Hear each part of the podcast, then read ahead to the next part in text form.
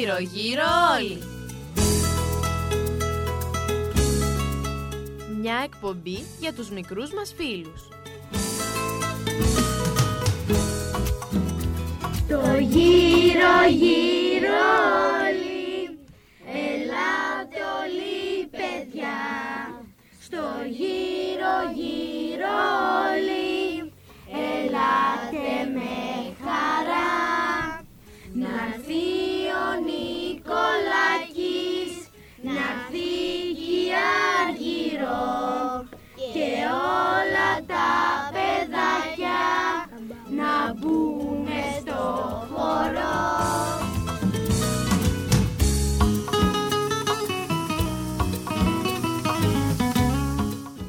Επιμελούνται και παρουσιάζουν η Ελένη και η Αργυρός Σεργάκη.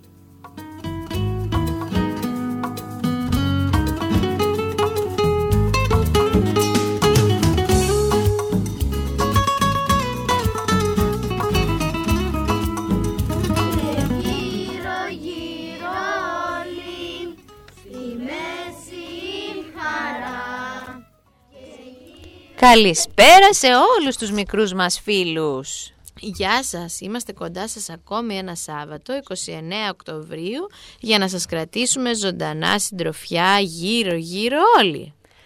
Και επαιτειακή σήμερα συντροφιά θα σας κρατήσουμε το γύρω γύρω όλοι. Αν μπορούσατε να το δείτε από την τηλεόραση θα ήταν γαλανόλευκο σήμερα. Θα το ακούσετε με πολύ ωραία, εδώ που θα μας πούνε οι φίλοι μας πράγματα ε, επαιτειακά, θα σας μιλήσουμε και εμείς. Ε, και φυσικά να μείνετε συντονισμένοι όσοι δεν μπορέσετε να έρθετε για να παρακολουθήσετε ζωντανά την γιορτή του πολιτιστικού. Και επειδή η εκπομπή είναι ζωντανή να πούμε για τα τηλέφωνα. Και εσείς από το σπίτι είχατε ποίημα, κάνατε γιορτούλα προχθές στο σχολείο για πάρτε μας τηλέφωνο να μας τα πείτε. 28210 5 και 27806 τα τηλέφωνά μας. Θα χαρούμε πάρα πολύ να μας πάρετε να μας πείτε ένα ποιηματάκι. Πάμε όμως να γνωρίσουμε τα παιδιά που έχουμε εδώ κοντά μας. Γεια σας, με λένε Μαριαλένα, πάω τριτάτη και Μαρία μου είναι ο Ίσης Χριστοφόρης. Γεια σου Μαριαλένα και εσύ είσαι α- ασπρομπλέ όπως και άλλοι φίλοι μας εδώ. Ε, τι ετοιμάζετε, τι ώρα και πού προσκάλεσε τους φίλους; Ετοιμάζουμε μια γιορτή στο πολιτιστικό 7.30 Στις 7.30 ακριβώς. Και τι θα πει, πείτε; θα τραγουδήσουμε. Α, τέλεια. Τι τραγούδια έχετε; Ποιο είναι το αγαπημένο; Πες μας ένα μάλλον, μας τα πεις όλα. Πες μας ένα που σ' άρεσε πιο πολύ που μάθατε αυτές τις μέρες για να τραγουδήσετε. Το Αργυρόκαστρο. Α, αυτό είναι το αγαπημένο σου, ε. τέλεια, τέλεια. Καλή επιτυχία λοιπόν στη γιορτή σας. Πάμε στη φίλη μας. Ε, με λένε Στέλλα, ε, πάω Τι εντάξει. ε, Δέλτα Τάγκ, Α, Τετάρτη. Τετάρτη Δημοτικού ε, και η, ονει- η ενορία μου είναι η Ζωδόχο Πηγή. Στις Μουρνιές, ε. Ναι. Θα είσαι και εσύ στη χοροδία, θα μας τραγουδήσεις. Ε, Πάνω, σε λίγο στη γιορτή. όχι. Α, δεν πειράζει. Πολύ ωραία, θα τη δούμε εμείς μαζί. Πάμε εδώ σε ένα φίλο που νομίζω ότι αυτός θα είναι. Τώρα θα μας πει κι άλλα. Να τον Γεια. καλωσορίσουμε. Έρχεσαι και πρώτη φορά στην εκπομπή, ε. Ναι. Πες μας. Γεια σας, με λένε Γιώργο. Η ενορία μου είναι, είναι Αγίων Αποστόλων και πάω τετα, ε, πέμπτη τάξη. Ε, εγώ πάω στη χοροδία και μ' αρέσει πάρα πολύ και θα, το αγαπημένο μου τραγούδι είναι ο Ναπαλιτάνος. Μαζί και με αυτό είμαι και στο θεατρικό. Α, θα έχει και θεατρικό λοιπόν η γιορτή. Α, Θα σας τέλεια. καμαρώσουμε, θα σας καμαρώσουμε. τι θα, πες μας τώρα εσύ τι ήρωα, τι θα κάνεις, ε, θα είσαι... Πώς θα σε λένε στο έργο; Είμαι Λεωνίδας Λεοντιάδης ή φώτος γραμματικός επειδή μπορεί και να αλλάξουν οι ρόλοι και να πάρω ένας παιδιού εγώ. Γι' αυτό Μπράβο. δεν ξέρουμε ακόμη καλά καλά. Είσαι Έλληνας αν- της αντίστασης ας πούμε; Ε, ναι. Ωραία. Μπράβο, Άντε, καλή μπράβο. επιτυχία και σε βλέπω σου αρέσουν και οι μουσικές και τα θεατρικά, ε. Ναι, ευχαριστώ. Είσαι καλλιτεχνικός τύπος. Μπράβο. Καλή επιτυχία λοιπόν σε όλα. Ευχαριστώ. Σε λίγο στη γιορτή. Και πάμε στη φίλη μας. Γεια σας, με λένε Ελένη και η ενορία μου είναι από τον Άγιο Νικόλα. Γεια σου Ελένη, τι τάξη πας δεν μας είπες; Ε, πάω τρίτη τάξη. Τρίτη δημοτικούς σαν τη Μαριαλένα. Πολύ ωραία. Στο σχολείο σας εσείς ετοιμάσατε γιορτή; Ε, ε, δεν θυμάμαι. Α, μήπως είπατε τραγούδια; Να έχουμε πει. Πολύ ωραία. Όλο και κάτι επαιτειακό θα κάνετε. Πάμε και σε μια μικρή φίλη. Γεια σας, με λένε Αναστασία. Πάω σχολείο και η Ναρία μου είναι Άγιο το Κόλος. Τέλεια. Αναστασία, στο σχολείο σου εσείς κάνατε γιορτούλα για την 28η Ναι, και είχες κάποιο ποίημα. ναι, Θες να το πεις εδώ δυνατά να σε ακούσουν και οι φίλοι από το σπίτι; ναι. Σ' ακούμε. Ο παππούς και σημαία. Απ' τα άλλα τα θυμάται και σε ρίξα να τα αγγίζεις. Μας συσία για αγώνες και πατήτα χαναλίζει. Μπράβο, τι υπέροχο που το είπες. Συγγνώμη, να δώσουμε ένα χειροκρότημα στην Αναστασία. Μπράβο, μπράβο. Πάει και παιδικό για να πούμε ότι είναι μικρούλα, αλλά είδες και στον παιδικό βάζουν ποίηματα τελικά, Αργυρό. Μπράβο. Ναι. Ε; Και σε ποιον θες να στείλεις χαιρετίσματα; Τον μπαμπά μου και την αδερφή μου. Πολύ ωραία. Τέλεια λοιπόν. Συγχαρητήρια και σε σένα Αναστασία. Πάμε εδώ πέρα. Γεια σας, με λένε Αγάπη, Πονίπη και η νωρία μου είναι Άγιος Χριστοφόρος. Τέλεια αγάπη. Για πες μας, εσείς φτιάξατε έτσι στο σχολείο, τι φτιάξατε; Σημαία. Α, πολύ ωραία. Και κρατούσατε στην παρέλαση; Ναι.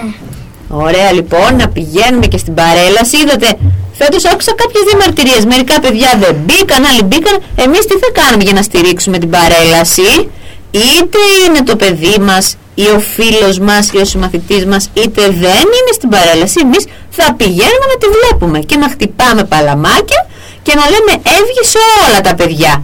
Είτε είναι οι αριστούχοι, είτε είναι και τα άλλα τα παιδιά. Όλα τα παιδιά του τόπου πάμε να καμαρώσουμε. Ε, Δεν γίνεται η παρέλαση για να διαχωρίσουμε τους καλούς μαθητές από τους μέτριους. Εμείς χειροκροτάμε τα νιάτα μας. Να μην κρίνουμε λοιπόν, να μην κατακρίνουμε κανέναν, τι έκανε, τι δεν έκανε, ποιους έβαλε στην παρέλαση, ποιους δεν έβαλε, αλλά εμπράκτος να υποστηρίξουμε την παρέλαση. Και φυσικά τη, στη Θεία Λειτουργία. Πήγατε στη Θεία Λειτουργία την 28 Οκτωβρίου το πρωί, 8 με 10. Ναι. Ναι. Εγώ όχι δεν πήγα. Μμμ, να, μία εδώ. Θα την άλλη φορά. Ελπίζω να μην σε σκέπασε το πάπλωμα, να κοιμός. απλά είχα πάει στην παρέλαση Α. και μετά δεν προλαβαίνω. Ε, πολύ ωραία. Α, και Μαριαλένα, εσύ τι έχεις ντυθεί στη Θεία Λειτουργία; Κριτικό πουλ. Κριτικοπούλα. Και αν έχετε και παραδοσιακές στολές να τη φοράτε εδώ όπως τη Μαριαλένα. Είναι πολύ ωραίο, ε, αυτή τη μέρα. Για πες μας, φίλε μου. Ε, εμείς στο Ρόδο θα πάμε του χρόνου. Απλώς σήμερα μπήκαν τα μικρά και γι' αυτό Α. δεν παρελάσαμε. Είσαι λοιπόν και σε σύλλογο χο- Ναι. χορευτικό. Τέλεια. Α, Μια που ξεκινήσαμε έτσι και είπαμε για το, θ- το θρησκευτικό κομμάτι της γιορτής, να πούμε ότι την 28 Οκτωβρίου ε, δεν γιορτάζουμε μόνο την ιστορική επέτειο που θα μας πει σε λίγο και λίγα λόγια η κυρία Αργυρό, αλλά γιορτάζουμε, ναι Στέλλα, Ε, γιορτάζουμε και την Αγία, ε, σκέπη. Αγία Σκέπη της Υπεραγίας Θεοτόκου. Για να δούμε λίγο τι είναι αυτό, τι είναι η Αγία Σκέπη. Στον 5ο αιώνα μετά Χριστόν στην Κωνσταντινούπολη, ο λαός της βασιλεύουσας προσευχόταν σε ιερή αγρυπνία στο ναό της Παναγίας των Βλαχερνών. Κάποια στιγμή ένας Άγιος μοναχός, ο Όσιος Ανδρέας, είναι την κυρία Θεοτόκο να εισέρχεται από την κεντρική είσοδο του ναού. Προχώρησε προς το ιερό, γονάτισε εκεί μπροστά και προσευχόταν με δάκρυα. Ύστερα μπήκε μέσα στο ιερό όπου φυλασσόταν το πέπλο της. Το πήρε στα χέρια της και το άπλωσε πάνω από όλο το λαό.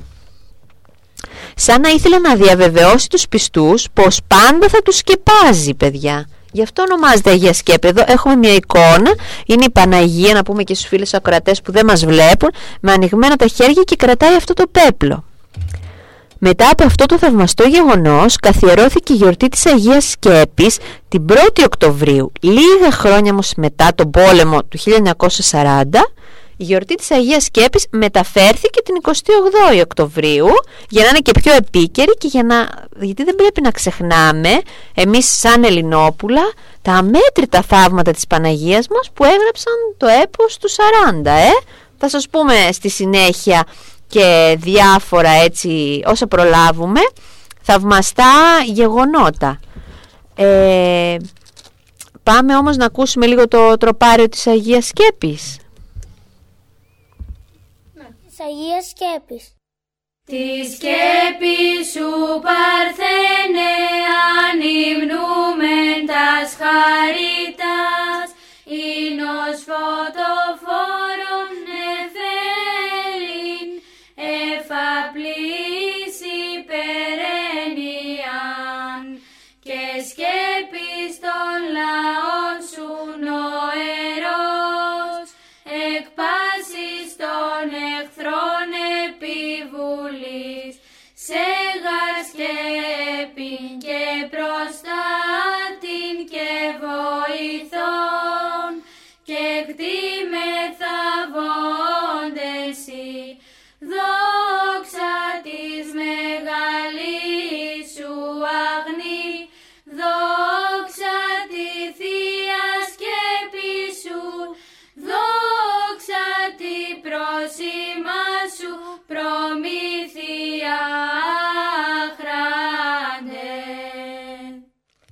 Πολύ ωραία.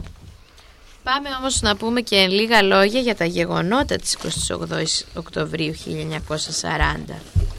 Ήδη από το καλοκαίρι του 1940 η Ιταλία με συνεχείς προκλήσεις ανάμεσα στις οποίες ήταν και ο τορπιλισμός από το Ιταλικό υποβρύχιο του πολεμικού πλοίου Έλλη στο λιμάνι της Τίνου ανήμερο του 15 Αύγουστου προετοίμαζε το έδαφος για επίθεση εναντίον της Ελλάδας. Έτσι τελικά στις 3 η ώρα τα ξημερώματα της 28 Οκτωβρίου ο πρέσβης της Ιταλίας στην Ελλάδα Κόμις Γκράτσι πήγε στο σπίτι του Έλληνα Πρωθυπουργού Ιωάννη Μεταξιά στην, Μεταξά στην Κηφισιά και του επέδωσε το τελεσίγραφο με το οποίο η Ιταλική κυβέρνηση ζητούσε από την ελληνική να επιστρέψει στον Ιταλικό, να επιτρέψεις στον Ιταλικό στρατό να μπει στη χώρα και να καταλάβει στρατηγικές θέσεις. Το τελεσίγραφο όριζε μάλιστα πως η απάντηση έπρεπε να δοθεί την ίδια νύχτα ως τις 6 το πρωί. Τότε αναφέρει ο Διονύσιος Κόκκινος στο έργο του «Ιστορία της νεότερης Ελλάδος» ότι συνέβησαν τα ακόλουθα. Ο Μεταξάς αφού αναχώρησε, αφού αναχώρησε ο Γκράτσι επικοινώνησε με τον βασιλιά Γεώργιο το δεύτερο και του έδωσε τις διαταγές του στις μικρές ελληνικές δυνάμεις που βρισκόταν εκεί στα ελληνοαλβανικά σύνορα. Στις 5 το πρωί άρχισε το Υπουργικό Συμβούλιο το οποίο επικύρωσε τις αποφάσεις του Μεταξά και κήρυξε γενική επιστράτευση. Πριν λοιπόν εκπνεύσει το τελεσίγραφο των Ιταλών άρχισε η τελική επίθεση στα ελληνοαλβανικά σύνορα. Οι σιρήνες που ήχησαν στην Αθήνα και στις άλλες πόλεις, αντί να προκαλέσουν πανικό, σήμαιναν κυριολεκτικά πανεθνικό συναγερμό. Μόλις διασ- δημοσιεύτηκε το διάταγμα της επιστράτευσης, όλοι οι στρατεύσιμοι έσπευδαν στις μονάδες τους, ενώ έκτακτες εκδόσεις εφημερίδων ανέπτυσαν τις σχετικές με το τελεσίγραφο πρώτες ειδήσεις. Λίγο μετά τις 8 το πρωί μεταδόθηκε από το ραδιόφωνο το διάγγελμα του Πρωθυπουργού Μεταξά. Η στιγμή επέστη που θα αγωνιστόμεν δια την ανεξαρτησία της Ελλάδος, την ακαιρεότητα και την τιμή της. Τώρα θα αποδείξομεν εάν πράγματι είμεθα άξιοι των προγόνων μας και της ελευθερίας, την οποία μας εξασφάλισαν οι προπάτορές μας. Όλον το έθνος ας εγερθεί σύσσωμον. Αγωνιστείτε δια την πατρίδα, τας γυναίκας, τα παιδιά σας και δια τας ιεράς μας παραδόσεις. Νυν υπερπάντων ο αγών. Κατά τις 9.30 το πρωί τα Ιταλικά αεροπλάνα βομβάρδισαν τον Πειραιά. Οι βόμβες όμως έπεσαν στη θάλασσα και το Τατόι χωρίς αποτέλεσμα. Αλλά ωστόσο βομβάρδισαν από μικρό ύψος την Πάτρα με αρκετά θύματα μεταξύ τους και άμαχου πληθυσμού. Λίγο αργότερα κατά το μεσημέρι κυκλοφόρησε στην Αθήνα το πρώτο ελληνικό πολεμικό ανακοινοθέν. Ελληνικές στρατιωτικές δυνάμεις προσβάλλουν στις 5 και μισή σήμερον τα ημέτερα τμήματα προκαλύψεως της ελαιολβαλικής μεθορίου. Η Ιταλική επίθεση δεν ευνηδία στις ελληνικές δυνάμεις του μετόπου που από την πρώτη στιγμή αντιμετώπισαν με αποφασιστικότητα και αισιοδοξία τον αριθμητικά υπέρτερο, μεγαλύτερο δηλαδή Ιταλικό στρατό και την Ιταλική αεροπορία. Έτσι, ύστερα από συνεχείς ελληνικές νίκες ως το Μάρτιο του 1941 και μετά από αυτό το όχι που είχε πει ο Μεταξάς η Ιταλία είχε οριστικά αιτηθεί και ο κόσμος ολόκληρος είχε μείνει κατάπληκτος από το ελληνικό θαύμα. Η αποτυχία όμως της Ιταλίας να καταλάβει την Ελλάδα προκάλεσε την επέμβαση των Γερμανών που αφού είχαν καταλάβει τη Γιουγκοσλαβία εισέβαλαν στην Ελλάδα στις 8 Απριλίου του 1941 και ως τα τέλη Μαΐου μετά τη μάχη της Κρήτης και κατέλαβαν όλη τη χώρα. Έτσι άρχισε για την Ελλάδα η μαύρη περίοδος της κατοχής που διήρκησε ως το 1944. Από τις πρώτες μέρες της κατοχής άρχισε η συστηματική λαιλασία των αγροτικών προϊόντων και των πρώτων υλών που μεταφέρονταν στη Γερμανία και στην Ιταλία, καθώς και η επίταξη των ειδών διατροφής. Λίγες εβδομάδες αργότερα η έλλειψη τροφίμων ήταν ιδιαίτερα αισθητή, ιδίως στις μεγάλες πόλεις, με αποτέλεσμα την εμφάνιση της μαύρης αγοράς και την άνοδο των τιμών σε απλησίαστα ύψη. Ο χειμώνας του 1941 και 1942 υπήρξε φιαλτικός. Η πείνα στην Αθήνα, στη Θεσσαλονίκη και σε άλλα αστικά κέντρα είχε κορυφωθεί και το Δεκέμβριο του 1941 οι θάνατοι από ασυτεία, από πείνα δηλαδή και μη που δεν μπορούσαν να φάνε και να στιστούν καλά οι άνθρωποι ξεπερνούσαν τους 300 κάθε μέρα. Μολονότι το καλοκαίρι του 1942 ο Διεθνής Ερυθρός Σταυρός άρχισε να μοιράζει στην Ελλάδα ποσότητες τροφίμων, οι θάνατοι από πείνα και στερήσεις στην περίοδο της κατοχής συνεχίστηκαν. Μεγάλο το δράμα της πείνας. Συλλήψεις όμως και φυλακίσεις επίσης έγιναν πολλές και εκτελέσεις των Ελλήνων από τα κατοχικά στρατεύματα για δεκάδες ε, χιλιάδες αμάχους μεταξύ των οποίων ήταν και πολλοί Εβραίοι που βρήκαν φρικτό θάνατο στα στρατόπεδα της συγκέντρωσης της Γερμανίας. Όμως παρόλα αυτά οι Έλληνες συνέχιζαν την αντίσταση ε, γιατί μέσα από αυτές τις τραγικές ώρες γεννήθηκε η Εθνική Αντίσταση που οι ιστορικοί του Δεύτερου Παγκοσμίου Πολέμου τη θεωρούν μία από τις σημαντικότερες στην Ευρώπη. Πρώτη πράξη αντίστασης έγινε τη νύχτα της 30ης Μαΐου 1941 όταν δύο 18χρονοι σπουδαστές, ο Μανώλης Γλέζος και ο Απόστολος Σάντας, σκαρφάλωσαν από μια υπόγεια στο Ά στην Ακρόπολη και κατέβασαν τη γερμανική σημαία με τον αγγυλωτό στρατό. Σταυρό. Το φθινόπωρο του 1941 ιδρύθηκαν οι πρώτες κυριότερες αντιστασιακές οργανώσεις της Ελλάδας και έτσι συνεχίστηκε ο ένοπλος αγώνας των Ελλήνων αντιστασιακών εναντίον των κατακτητών που κάλυψε όλη τη χώρα.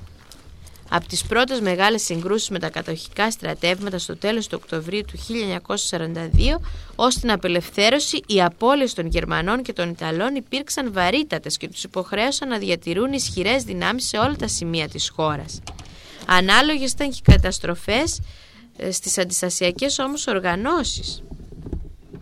Κορυφαία πράξη στον τομέα της αντίστασης ήταν η ανατείναξη της γέφυρας του Γοργοποτάμου στις 25 Νοεμβρίου του 1942 που αχρίστευσε για πολλές εβδομάδες τη σιδηροδρομική γραμμή Θεσσαλονίκης Αθήνας και έτσι αποκλείστηκε η δυνατότητα ανεφοδιασμού των γερμανικών στρατευμάτων στην Αφρική.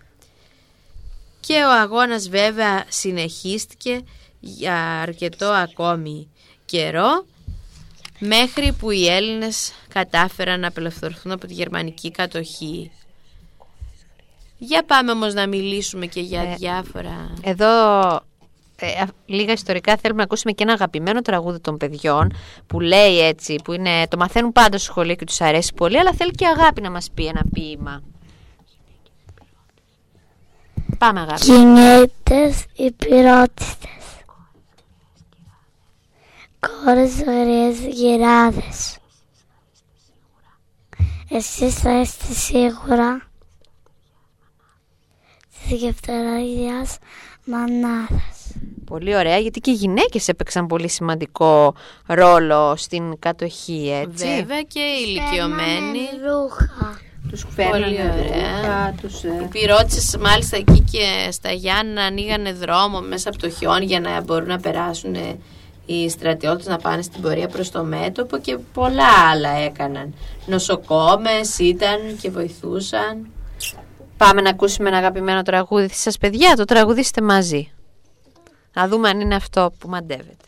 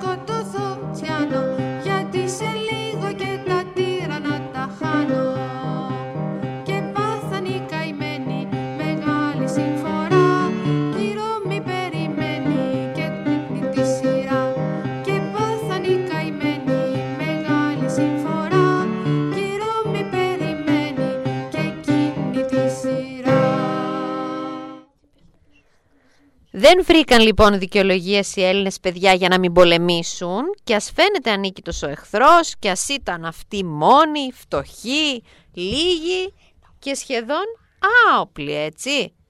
Ποιο ήταν αλήθεια όμως το μυστικό του θαύματος, το μυστικό της νίκης; Η θερμή τους πίστης στο Θεό παιδιά ήταν, η ομοψυχία τους, η μεγαλοκαρδία τους προς τους εχμαλώτους αντιπάλους τους και ο ηρωισμός τους. Μα πάνω απ' όλα η σκέπη της Παναγίας μας που είπαμε και πριν. Ακόμα και οι Ιταλοί στρατιώτες ομολογούσαν ότι έβλεπαν μια μαυροφορεμένη γυναίκα να οδηγεί τα ελληνικά στρατεύματα. Και θα, ρωτήσ, θα ρωτούσαμε τώρα, γιατί γίνονται οι πόλεμοι αφού ο Χριστός είπε να αγαπάμε και τους εχθρούς μας; Τον πόλεμο, παιδιά, δεν τον θέλει ο Θεός ούτε τον ευλογεί. Ο εγωισμός των ανθρώπων τον γεννάει. Γιατί θέλουν να πάρουν την πόλη μας. Βέβαια, ο Θεός θέλει όλοι να τον γνωρίσουμε, όλοι να σωθούμε και αξιοποιεί ακόμα και αυτές τις θλιβερές καταστάσεις όπως τους πολέμους για να μετανιώσουμε και να τον πλησιάσουμε. Θέλετε να σας πω ένα θαύμα που έκανε η Παναγία μας. Ε, ένα από αυτά τα... Πες το Στέλλα. Κυρία, ο Θεός έφτιαξε τους πόλεμους ή οι ανθρώποι τους έφτιαξαν. Οι άνθρωποι τους έφτιαξαν. Ο Θεός τα είχε φτιάξει όλα πολύ όμορφα. Μας είπε να μην έχουμε ε, διχόνιες, μίση μεταξύ μας, ε, αλλά τους χρησιμοποιεί, λέει, ακόμα και αυτούς για να μας παραδειγματίσει. Είναι Σεπτέμβρης λοιπόν του 1941. Τα χωριά της Δράμας είναι πλημμυρισμένα από τους βουλγάρους κατακτητές, τους συμμάχους των Γερμανών. Οι νέοι οργανώνονται για να τους πολεμήσουν.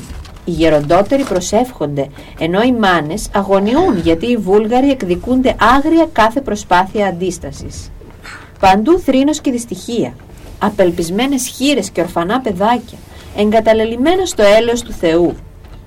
Στο μικρό χωρκιουδάκι αρκαδικό, ο Λεωνίδας και η Δέσποινα, γονατισμένοι προς τα εικονίσματα στο αναμένο καντήλι, προσεύχονται.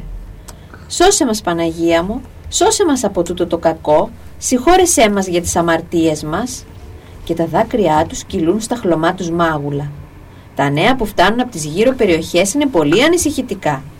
Τα σιγοψιθυρίζουν μεταξύ τους μην τυχόν τα ακούσουν τα παιδιά και τρομάξουν. Οι Βούλγαροι έσφαξαν όλους τους άντρες στο Δοξάτο, το γειτονικό χωριό. Αργά ή γρήγορα θα έρθει και εμάς η σειρά μας. Μάνα, τελείωσαν τα ξύλα στην αποθήκη και η θεία Κυριακή λέει πως ούτε και αυτή έχει. Φώναξε ο 15χρονος γιος της ο Κοσμάς. Θεέ μου, ποιο να στείλω τώρα για ξύλα στο δάσος; Είναι τόσο επικίνδυνες αυτές οι μέρες. Μάνα, εγώ θα πάω μαζί με τον ξάδελφό μας τον Βασίλη. Προσφέρθηκε ο μεγαλύτερος γιος ο Χαράλαμπος, 30 χρονών παλικάρι. Θα πάω κι εγώ μαζί τους, ώστε αν συμβεί κάτι να τρέξω να σας ειδοποιήσω, πετάχτηκε ο ζωηρότερος από όλους ο Δαμιανός, ο δίδυμος αδερφός του Κοσμά. Πριν προλάβει να απαντήσει η μάνα, έτρεξε να φορέσει το πανοφόρι του. Τι να κάνει η έρμη η μάνα, τους έδωσε την ευχή της με βαρδιά καρδιά βέβαια, ενώ μέσα της προσευχόταν με πόνο στην Παναγία να τους προστατέψει. Ξεκίνησαν σούρουπο καβάλα στα άλογα για το κοντινό δάσος. Σε όλο το δρόμο ο Χαράλαμπος ψιθύριζε την ευχή «Κύριε Ιησού Χριστέ, Ιε Θεού ελέησόν μας» για να παίρνουν δύναμη. Κάποτε έφτασαν. μάζεψαν ό,τι κούτσουρα και κλαδιά βρήκαν σκόρπια, τα έδεσαν γερά στα άλογα και πήραν το δρόμο της επιστροφής. Δυστυχώς όμως λίγο έξω από το χωριό άκουσαν βου- φωνές βουλγάρικες. Ξεπέζεψαν βιαστικά και έτρεξαν να κρυφτούν στους γύρω θάμνους φοβισμένοι, αφήνοντας τα άλογα ελεύθερα να γυρίσουν σπίτι.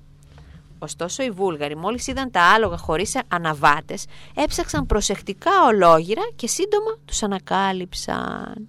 Τους συνέλαβαν και τους κλείδωσαν όλους σε μία αποθήκη μαζί με άλλους κρατούμενους. Καλά δεν είδαν ότι είστε νέα παιδιά. Εσείς δεν είχατε όπλα. Πώς σας πέρασαν για αντάρτες; Τους ρώτησε ένας γέρο φυλακισμένος με βλέμμα γεμάτο συμπόνια.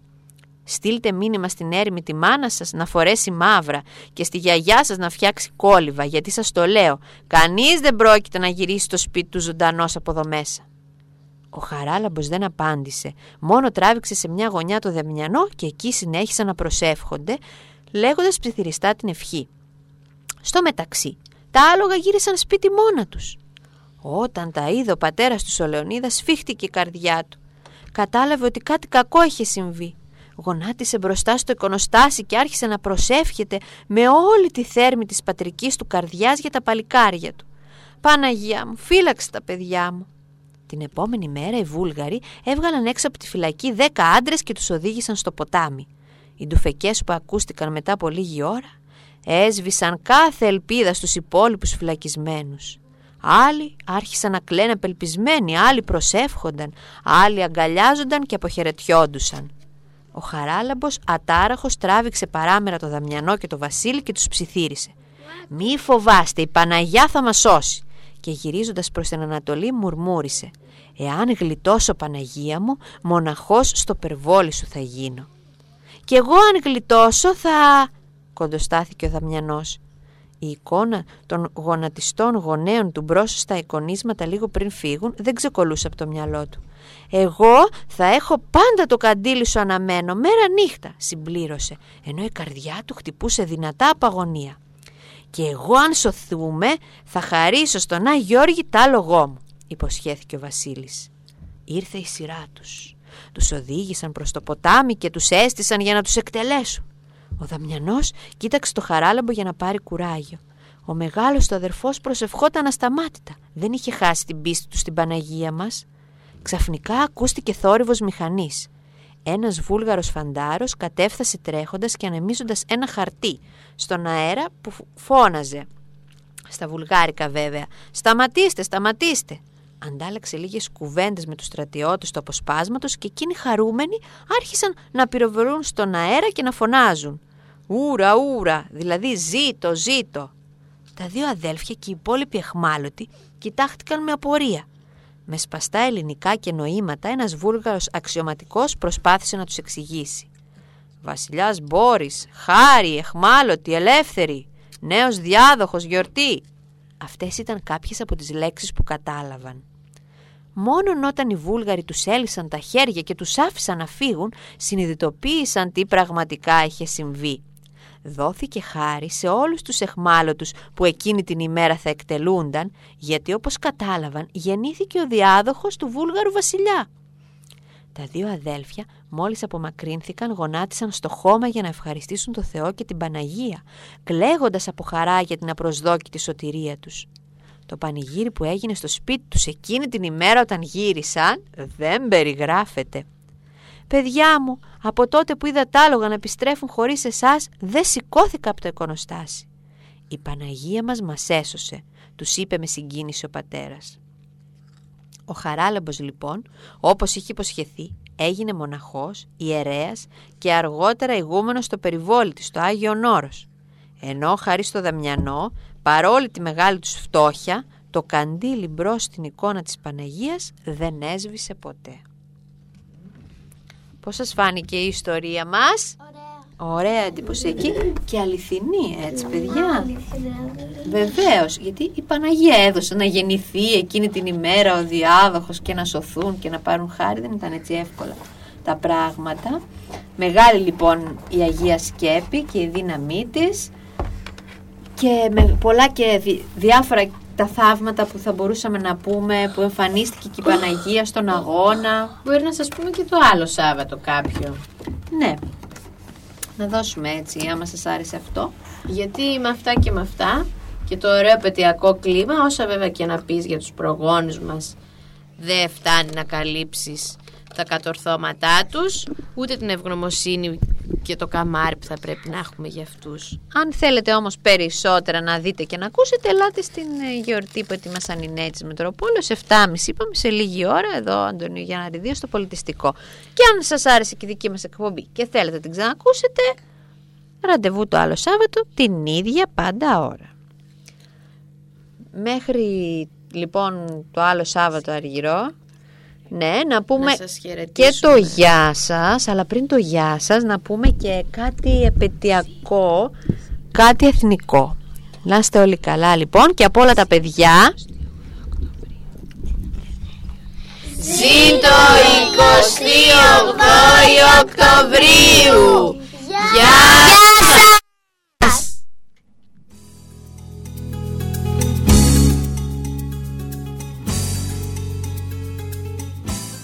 Ήταν η εκπομπή Γύρω γύρω όλοι.